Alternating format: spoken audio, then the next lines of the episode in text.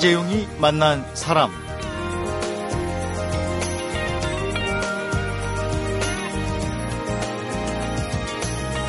한반도의 주인이 고려였던 시절 1231년부터 1259년까지 그러니까 고려 고종 18년에서 47년 몽골은 28년 동안 끊임없이 쳐들어왔지만 고려는 도읍을 개경해서 강화로 옮기고 버텼습니다. 이때 몽골군이 강화를 치지 못한 이유가 뭘까? 강화도에 사는 한 고등학교 선생님이 이게 궁금해서요.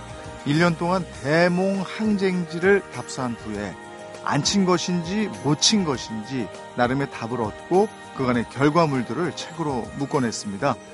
그 찾아낸 답이 뭔지 오늘은 왜 몽골 제국은 강화도를 치지 못했을까를 펴낸 김포 양곡고등학교 교사 이경수 선생님을 만나 들어보도록 하겠습니다.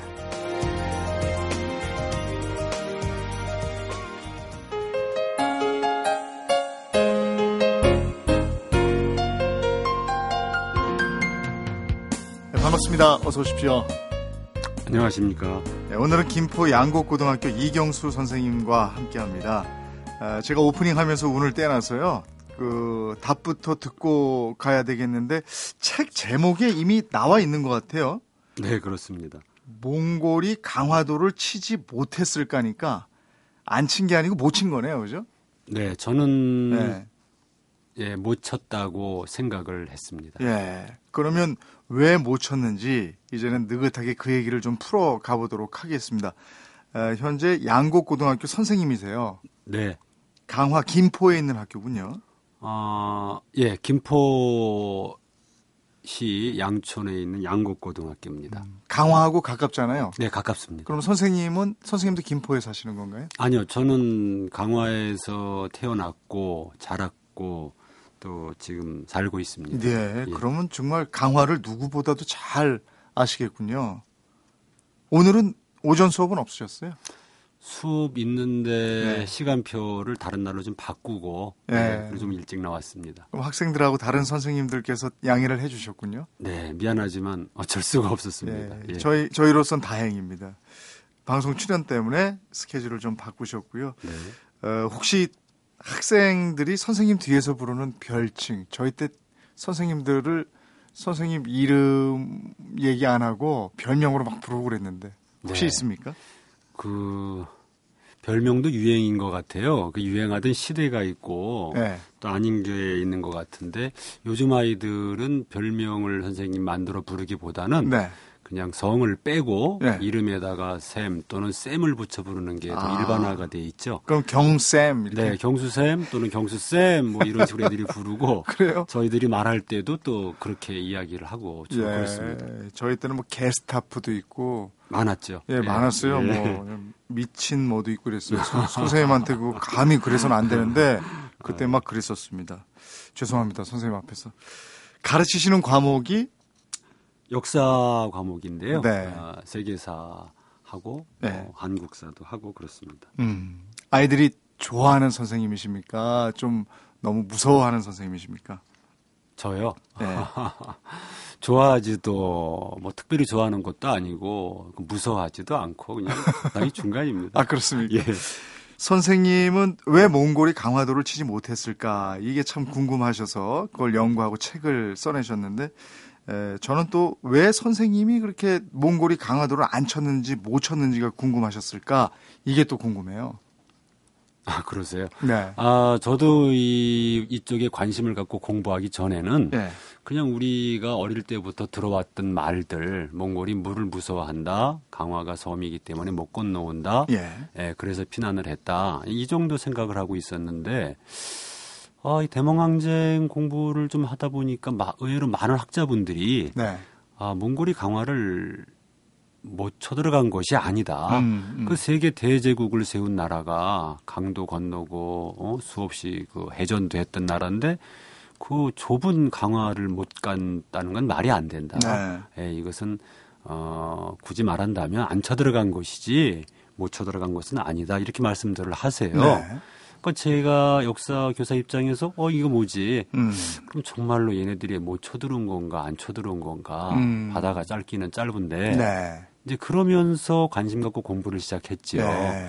근데 일반인들의 많은 오해 중에 하나가 바다가 짧죠. 그 강화하고 김포에 있는 강화대교가 한 700m 정도밖에 안 되거든요. 네. 근데 사실은 몽골과 싸우던 그 시대에는 네. 바다가 엄청 넓었었습니다. 아. 예, 지금보다 대략적으로 두세 배 정도는 넓다고 봐야 되죠. 아, 그렇습니까? 예. 예. 그거 지금의 강화 땅이 간척이 된 겁니다. 네. 몽골 항쟁 그 이후에. 네. 그래서 강화에 있는 대부분의 논들은 음. 이미 고려 시대는 바다였던 거죠. 예. 예. 아무튼 그런 과정 속에서 이제 공부를 하게 됐습니다. 그래서 선생님께서 그 답을 찾아내는 네. 거기에 접근해 가는 그 과정도 참 연구하면서 뿌듯함이 있으셨을 것 같아요. 어, 예, 공부하면서 이제 몰랐던 것을 알아가는 그 재미가 있고요. 네. 생각을 많이 하다 보면은요, 답이 보일 때가 있더라고요. 음. 예를 들어서 그 이거 막 고민할 때 이제 출퇴근을 강화대교를 매일 건너 다니니까요. 네. 어느 날 이렇게 토요일이었나 여름인데 퇴근을 하면서 습관적으로 이걸 왜 못 건넜지? 이제 음. 이러면서 음. 바- 차를 운전해 가거든요. 네. 근데 그 다리 밑으로 우연히 바닷물이죠. 네. 물이 햇빛에 이제 반짝반짝 하는데 네. 그게 어느 순간 얼음 조각으로 보이는 거예요. 어. 어, 뭐야? 이제 반짝이는 게 네. 얼음? 얼음 하다 보니까 아, 이게 단서가 되겠다. 음. 왜냐면 강화 그 앞바다가 겨울엔 그 얼음 덩어리 네. 그 성해라고도 하고 유뱅이라고도 하는데 막히거든요. 네. 어, 그러면 이게 막히면 배를 띄울 수가 없는 것 아니냐. 혹시 근거가 있을까 하고 사료를 뒤져보니까 네. 조선왕조 실록 같은 데서 강화는 겨울에 얼음 덩어리 때문에 교통이 끊긴다. 음. 이런 게 나오는 거예요. 음. 아, 기쁘죠. 아, 그럼 이것도 몽골이 못 쳐들어온 중요한 이유가 될 수 있겠다. 완전히 결빙돼서 건너갈 수는 없는 것이고 바다라 배를 띄우지 못할 정도로 결빙이 되는 거군요. 그러니까. 그러니까 바닷물 자체가 이렇게 우리 그 강물 얼듯이 오는 것은 아니고요. 네. 한강, 임진강, 예성강물에 이제 물이 얼면서 얼음 조각이 흘러내리고 흘러내리는. 또 밀물 썰물 네. 과정에서 바닷물이 이제 얼어서 음. 거대한 얼음 덩어리들이 바다에 가득한 거죠. 음. 그러니까 겨울에는 그때는 배를 띄울 수 없어서 그렇죠. 갈 수가 없었던 예. 것이고. 예, 네. 예. 근데 이 정도로 몰입하다 보면 꿈에서 네. 선생님이 그 시대 사람이 돼서 막 나오고 이런 게 나타나지 않습니까? 그러기를 바란 적이 있었는데 예. 그런 적은 없습니다. 아, 그렇습니까? 예. 그러면 그 강화에서 그렇게 버틸 수 있는 원동력은 뭐라고 보십니까? 우리 이제 강화에서 몽골의 침략에 막아낼 수 있었던 것은요. 네. 일단은 고려 조정이 방어 대책을 아주 착실하게 세우고 네. 뭐 성을 쌓고 군사를 키우고 선별처를 키우고 이러한 식으로 쳐들어올 것에 대비한 그 대책들이 충실히 돼 있었고요. 네.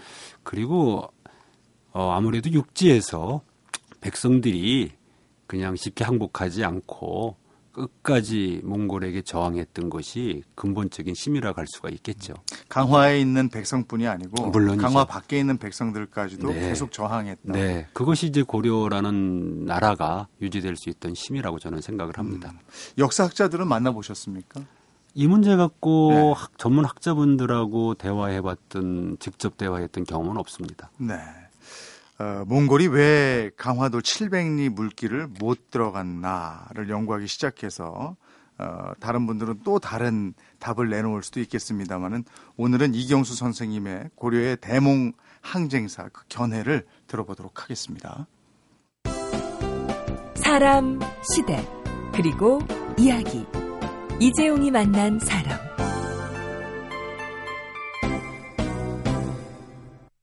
이재용이 만난 사람 오늘 초대 손님은 김포 양곡고등학교 이경수 선생님입니다.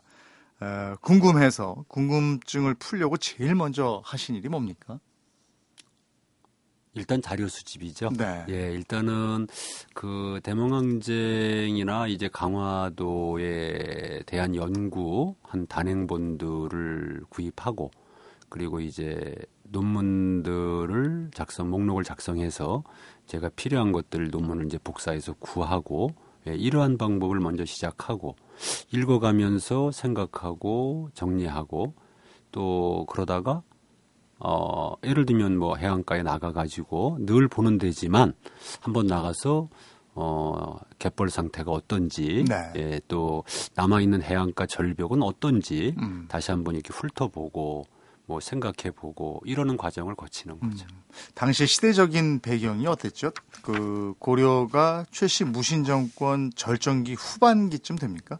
그러니까 음. 권력에 상당히 취해 있을 그럴 때였죠. 네, 아무래도 그 초반 무신 정권은 상당히 정권 자체가 불안정했었는데 네. 최충원에 의해서 정권이 이제 바뀌면서 네. 그 마치 왕들처럼 그 최씨 후손들에게 이제 권력이 물 넘어가게 되죠. 네. 좀 안정이 됐고 특히 이제 최후 때 이제 그런데 바로 그 최후 정권 때 몽골이 쳐들어오게 되고 강화도로 도읍을 옮기는 일이 생기는 거죠. 몽골이 한 번만 쳐들어온 게 아니잖아요. 예, 그게 이제 뭐 횟수를 정확히 나누기가 어렵죠. 수십 년 동안이기 네. 때문에. 근데 이 전문학자들의 연구에 의하면 크게 보아서 여섯 번 정도 네. 예, 쳐들어왔던 것으로 말해집니다. 몽골 하면 징기스칸이 떠오르는데 아, 그렇죠. 예. 그때 쳐들어왔던 적장 네. 징기스칸의 아들이었나요? 아, 징기스칸 우리 전쟁 고려와 전쟁이 벌어졌을 때 징기스칸은 죽었고요. 예. 그의 아들 오고타이가 예. 두 번째 몽골의 왕이었고 음. 이 양반이 직접 군대를 서들어온 것은 아니고요. 네. 이제 병사들을 보냈던 거죠. 음. 아, 우리 고려에는 그 몽골의 칸들이 직접 오지는 않았습니다. 네. 네. 자, 어쨌든 그러면 다시 네. 강화도로 좀 옮겨서요. 네네네. 강화도로 옮긴 것에 대해서 의견도 그때 분분했을 것 같아요. 뭐 물론입니다. 비겁했다, 예. 잘했다, 그러니까 우리가 견뎠지. 그 당시에는 대부분이 반대했습니다. 네. 왕, 신하들 대부분 다 반대했고 왜 강화로 가려고 하느냐 음. 반대를 했고요. 찬성하고 밀어붙이는 사람은 당연히 최후하고 네.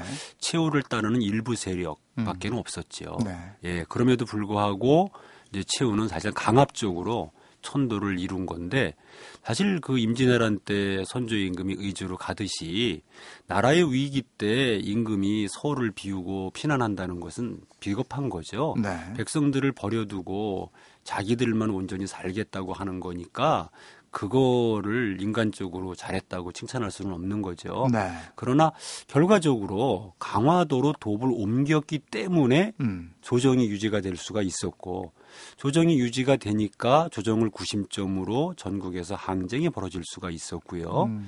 결국 고려가 유지될 수 있었던 힘이 되는 거죠. 긍정적으로 보시는 거예요. 네, 저는 그렇습니다. 예. 거기서 28년 있었잖아요. 아, 여기 좀 애매한데요. 네. 그 28년, 29년은 이제 항쟁 기간인데요. 네. 우리 고려가 1259년에 일단 항복을 해요. 네. 이때까지가 이제 28년 만으로 또 네. 29년인데 네. 항복을 했으면 바로 이제 개경으로 돌아가야 되거든요. 예. 근데 안 가요. 음. 개경으로 돌아가지 않고 항복한 이후에도 강화도 조정을 계속 유지하다가 음. 1270년에 가서야 개경으로 돌아갑니다. 아, 그러니까? 강화도가 도읍으로 있었던 기간은 어, 39년, 한 40년 예, 예, 네, 그렇습니다. 가까이 되는군요. 상당히 길었죠. 예. 예. 근데 어쨌든 그 항쟁 기간 28년이면 네. 말이에요. 네. 몽골도 상당히 지쳤을 것 같은데. 그렇죠. 뭐 다시 갔다 다시 왔다 막 이거 네, 반복하고 말이죠. 계속 했습니다. 그 우리가 조금 버티는 김에 더 버티지. 네.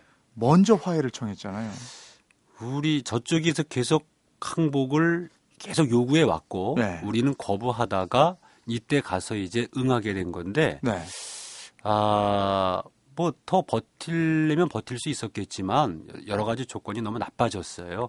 일단 가장 기본적으로 어, 경제적인 궁핍이 심각해진 거죠. 네. 어, 그 전까지는 어, 남쪽에서 백성들이 세금 같은 거를 내면 음. 그것이 이제 서해안 백기를 따라서 강화도로 왔기 때문에 네. 피난 정부이긴 하지만 정상적인 재정 운영이 가능했습니다. 네. 그런데 전쟁 후반기로 가면서 이제 백성들의 정부에 대한 반감도 많아지고 네. 더군다나 몽골 아이들이 이제 그 지방을 자주 침범을 해 농사 짓기가 어렵고 음. 더군다나 항몽 이 시기 마지막 시기쯤 가면은요 네. 몽골이 배를 준비해 가지고 네. 슬슬 연습을 해요. 어. 저 전라남도 해안가의 작은 섬들로 배를 띄워서 그 뭐라고 할까 찝쩍거린다고 할까요? 적응 훈련을 예. 그렇죠. 네, 그런 네. 걸 하면서 이제 왔다 갔다 하니까 이렇게 되다 보니까 그 세금 실은 배들이 올라와지지가 않는 어려움이 예, 있는 예. 거죠. 그런 경제적 어려움이 일단 궁핍해지는 게 커졌고요. 그리고 이제 백성들이 돌아서기 시작해요. 본질적으로. 음, 네. 고려의 무태서 이제 죽어가면서 가족을 위해 나라를 위해 싸우던 백성들이 이제 실망이 쌓이는 거죠. 도대체 무엇을 위해서 내가 싸우나. 싸워야 되나? 네. 그리고 또. 이제 고려 조정이 잘못한 것은 강화도 조정이 여러 가지 방법으로 육지 백성들을 격려하고 위로하고 그들을 보살피는 노력을 해야 되는데 제가 알기로는 그러한 노력들을 거의 하지 않았어요. 네. 그리고 세금 내라. 어, 이렇게 돼 버리니까 백성들은 실망하고 분노할 수밖에 없게 음. 되고 또 일부의 백성들은 싸움을 포기하는 거로 끝나는 것이 아니라 아예 그냥 몽골이 오는 걸 환영하고 아, 몽골, 예. 몽골에 네. 항복하고 심지어 땅을 들어서 몽골에게 줘버리고 음. 이런 식의 이제 저항이 세지니까 강화도 정부가 온전하다고 해도 육지의 백성들이 정부를 버리는데 음. 유지될 힘이 있을 수가 없지요. 근데 이때 몽골의 정세도 상당히 복잡했다고 들었거든요. 네, 복잡했습니다. 예, 어느 어느 쪽에 가서 항복을 할까도 고민거리였다. 이렇게 돼 있어요. 그 아들 둘이 서로 네. 권력 쟁탈전을 벌였던 시기였기 때문에. 네. 근데 이게 뭐 다행이라고 그래야 되는지 하여간 쿠빌라이 쪽으로 우리가 간 거죠. 네. 예. 그 과정 좀 얘기해 주세요. 아, 몽골로서는 참 속상한 일이고요. 우리 고려에게는 다행스러운 일이, 일인데, 몽골은 항상 그 왕위가, 그 칸위가 이어질 때마다 네. 아주 극도의 혼란이 있었어요. 네. 그래서 이제 혼란이 그 왕위가 물, 넘어갈 때마다 혼란이 있었기 때문에 그럴 때는 고려를 쳐들어올 수가 없었죠. 음. 그래서 이제 우리는 잠시 쉬는 휴식기를 갖고 했었는데 음. 문제는 이제 우리가 항복할 그 시기에 에, 몽골의 그 황제가 몽케라는 사람이었거든요. 우리가 이제 항복을 하러 가는데 가는데 가다가 중간에 소식을 듣는 거죠. 몽케 왕이 죽었다고. 네. 그러니까 우리가 가서 항복을 할 건데 몽골의 황제가 죽었다. 음. 그럼 어디론가 가야 되는데 돌아올 수는 없고 막막한 거죠. 음. 근데 그 당시에 몽케의 두 아들 중에서 유명한 쿠빌라이하고 아릭부케가 서로 정권을 놓고 싸우고 있었어요. 근데 정확하게 우리가 그 이제 그 세자 아직 원종이 되는 세자가 항복을 하러 갔는데 의도적으로 쿠빌라이를 택해서 간 것인지 아니면 어떻게 우연히 그 우연히 쿠빌라이를 보게 된 것인지 정확하지가 않지만 아릭부케가 아니고 쿠빌라이에게 가서 일단 항복 절차를 밟게 됩니다. 음. 근데 그당 그 당시까지 객관적으로 우세했던 것은 아릭부케였어요. 음.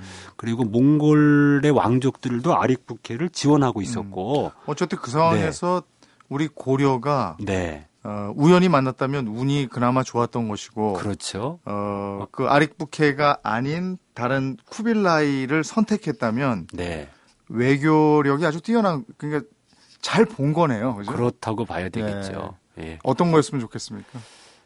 아, 저는요, 의도적으로 냉정하게 판단해서 선택한 것이 아니고, 네. 우연이었다고 하더라도, 네. 저는 그것이 다 그냥 떨어진 복이 아니라, 네. 예, 수십 년간의 항쟁의 아, 결과물이다. 대가라고 생각을 네. 합니다. 예. 아릭부케 편을 들었으면 큰일 날 뻔했네요. 아마도 나라가 망하지는 않았을 거라고 봐요. 저는 고려의 저력을 믿으니까. 네. 그러나 아, 쿠빌라이보다는 항복을 하기 위해서 상당히 불리한 조건으로 네. 더 억압적인 조건이 됐었겠죠. 자, 이경수 선생님과 함께 대몽 항쟁사 듣고 있습니다. 계속 이어서 들어보도록 하죠.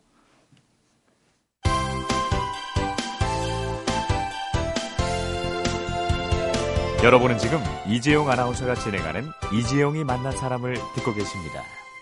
이재용이 만난 사람, 오늘은 몽골군이 강화를 치지 못한 이유가 뭘까? 이게 궁금해서 전국 대몽 항쟁의 현장을 답사한 김포 양곡고등학교 이경수 선생님과 함께하고 있습니다.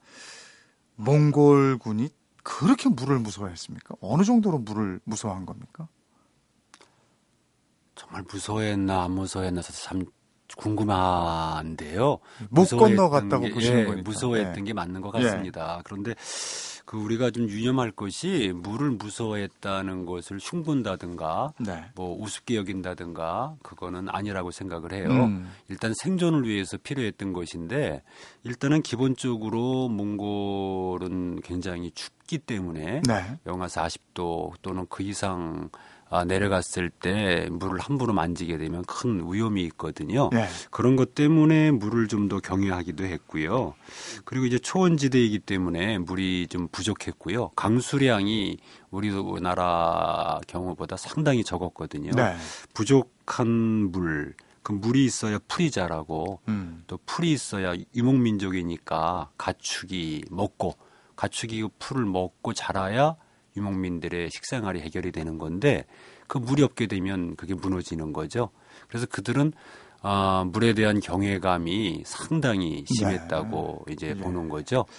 그리고 당시에 그 강화 그쪽 바다의 유속은 어땠습니까? 굉장히 빠르고 예. 함부로 덤빌 만한 곳이 아니었나요? 그렇습니다. 지금도 뭐 모두 입증되는 것이 김포 강화 사이의 바다가 물이 굉장히 험하고 소용돌이도 깊게 치고 빠르다. 거기다가 또 위치상 한강 임진강물들이 다 섞이기 때문에 네. 더 심각한 것은 그 동해안 같은 경우는 밀물 썰물 차이가 약 30cm 정도밖에 안 되거든요. 거의 눈으로 확인할 수가 없는데 이 서해안 강화 지역은 밀물 썰물의 그 차이가 굉장히 네. 심합니다. 음. 그렇기 때문에 쳐들어올 타이밍을 잡기가 네. 어려운 거죠. 바다를 모르니까. 그렇죠. 예, 우리는 그 바다를 알고 있었고. 그렇죠. 예. 그렇다면은 당시가 무신 정권이기 때문에 네. 무신 정권이 전쟁을 치르거나 할 때 지형 지물을 최대한 이용하라 이런 게 있잖아요. 네. 그걸 알았기 때문에 강화로 조종을 옮긴 것이다 이렇게 볼 수 있는 건가요? 네, 물론 그렇습니다. 예. 예, 몽골의 나름대로 약점을 간파를 하고 음. 이미 그 이야기는 그 최후의 아버지 최충원 때부터 네. 예, 그들의 약점은 이런 쪽이다라고 생각을 하고 있었기 때문에 수도를 옴 그 반대를 많이 아까 했다 말씀드렸잖아요. 네. 신하들이 천도 자체를 반대한 거지 강화도를 반대한 것이 아니거든요. 네. 도읍을 만약에 옮긴다면 그 장소는 강화도일 수밖에 없었던 거죠. 음. 예.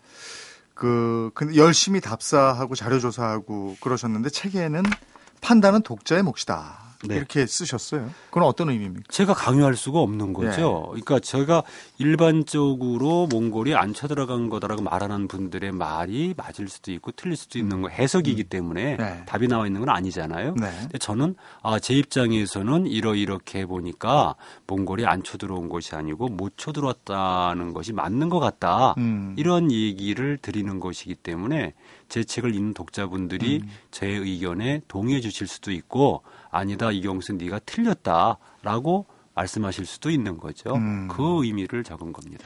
책에 이런 얘기 써놓으셨어요. 제가 만약 태어날 때를 선택할 능력이 있다면 1230년에는 절대로 택하지 않았을 것이다.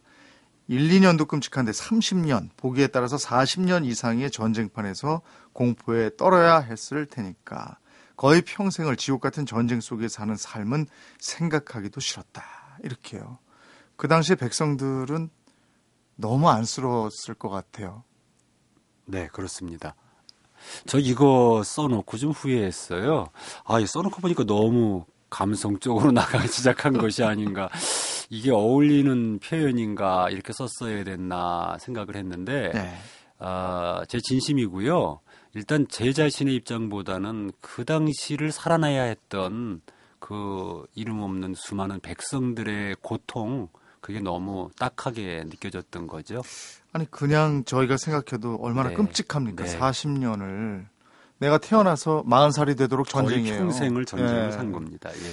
근데 그때 고종이라는 왕은 어떤 왕이었습니까? 어, 저런 건 말문이 막히네요. 질문이 이게 제일 어렵는 어려운데 예. 근데 책을 읽다 고종이 보면 어떤 왕이라고 평가하기가 제가 어려워요. 선생님 왕, 책에는 왕? 고종에 네. 대한 애정이 좀 묻어나는 부분이 있었어요. 백성은 많이 고생을 했는데 네. 고종을 아주 많이 비난하신 것 같진 않아서. 애정이라기보다는 뭐라고 네. 할까요? 연민이라고 하는 게더 나을 네. 것 같습니다. 예. 그러면 그것은 무신 정권에 의해서 고종도 뭐 어찌 했겠는가 뭐 이런 겁니까? 예, 그냥 그 일반적으로 완전히 허수아비라고 네, 그냥 뭐 네. 이름뿐인 왕이라고 생각을 하는데 음.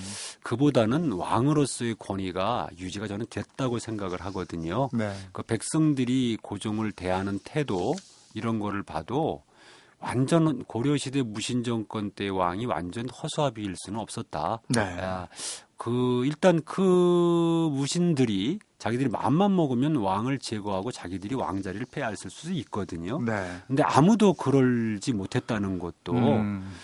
의미를 생각해 볼 필요가 있다고 생각을 합니다. 네. 네. 그렇다면 오늘 이제 정리를 좀 해보면서 선생님께서 몽골이 강화도에 못 쳐들어간 네. 그 연구를 통해서 이런 것 때문에 강화도에 못 쳐들어갔다 하는 걸 요약해서 말씀해 주신다면. 요약을 한다면 예. 일단은 지형 조건이 네. 지형 조건이 몽골에게 상당히 부담스러운 조건이다. 음. 일단 그들은 배 타, 배를 타는 자체를 두려워했거든요. 네. 근데 배를 타고 건너는 것이 아니라 전투를 벌려야 되는데 전투를 벌리기가 어려운 것이 그 당시 고려의 해군력이 상당했거든요. 또 강화도 조정에서 삼별초 중심으로 많은 전함을 확보하고 있었고 훈련도 하고 있었고 그들을 뚫어내기가 어려웠다.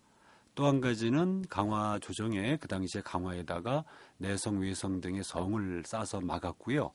또 잘 알려져 있지 않은 얘기지만 성 바깥으로 어, 나무 기둥 같은 걸 박아서 목책을 또 설치했습니다. 음, 방어력은 상당한 네, 수준이었군요. 배가 접근하지 못하도록 네, 네. 이러한 모든 것들을 종합해 봤을 때 네. 몽골 스스로 어렵다라는 판단을 내렸을 것으로 생각합니다. 음.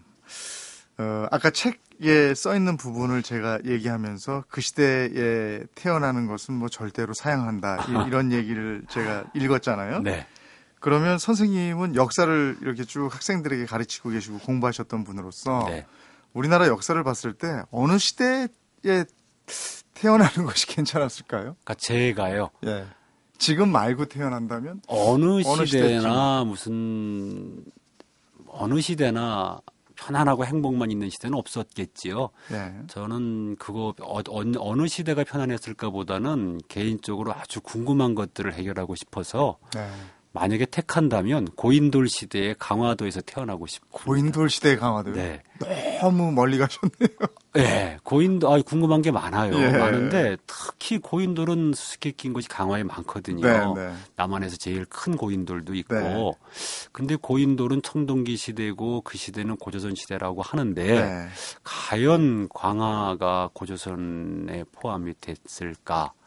또 고조선과 어떤 관련이 있을까? 네. 이 청동기, 이 고인돌을 세운 사람들은 강화에서 어떻게 살았을까? 어. 늘 이게 궁금했어요. 예, 그런 역사를 그렇습니다. 추적해가는 과정이 선생님한테는 희열인가 봐요. 예, 제가 게을러서 뭐 특별히 운동을 한다거나 뭐 그런 취미 활동을 제대로 못하기 때문에 이제 이런 거 궁금한 거 책 보고 풀어가고 재미 느끼고 이게 취미입니다. 그러면 앞으로 쓰실 책은 고인돌은 왜 거기에 있었을까? 아니요, 아니요. 그건 자신 없고요. 예. 조만간에 아, 숙종 시대, 조선 숙종 시대 예. 강화도를 다룬 책이 나올 겁니다. 음, 강화도를. 아, 그러니까 음. 강화에 관광객들, 답사객들이 오면 보시게 되는 국방 유적들, 음. 뭐 흔히 들어보신 것들이 초지진, 광성보, 뭐 강화 산성 이런 거 들어보셨는데 이러한 모든 것들이 조선 숙종 때 세워진 아. 거거든요. 흔히 뭐 장희빈의 남자 아, 네. 정도로만 생각을 하는데 강화도의 그 국방 시설을 마련하는데 음. 결정적인 기여한 분이 숙종이기 때문에 네. 그 문제를 다뤄보는 책이 이제 준비가 돼 있습니다. 예, 그것도 또 기대해 보겠습니다. 오늘 고맙습니다. 예, 색다른 시각의 대몽 항쟁사 아주 재밌게 잘 들었습니다. 고맙습니다. 가우디를 만나러 가는 길에서 산티아고 순례길에서 각자 다른 길 위에서 사람들은 같은 말을 합니다. 인생의 한 번은 스페인에 가보라고 말이죠. 당신의 유럽은 어디였나요? 지금까지 내가 사랑한 유럽 탑10이었습니다. 대한항공 유럽 11개 도시 최다 노선 운항. Excellence in Flight, Korean Air. 이재용이 만난 사람 오늘은 왜 몽골 제국은 강화도를 치지 못했는가를 펴낸 김포 양곡고등학교 이경수 선생님을 만나봤습니다. 백성들이 끝까지 고려를 포기하지 않았다면 어땠을까 생각해 보게 되죠. 왜 몽골 제국은 강화도를 치지 못했는가? 자연 환경이 외적을 방어하기에 아무리 유리한 조건을 갖췄다고 해도 지켜내는 것은 결국 사람이 할 일이다. 이경수 선생님 답을 전해드리면서 이재용이 만난 사람 오늘은 한영의 조율 들으면서 인사드리겠습니다. 고맙습니다.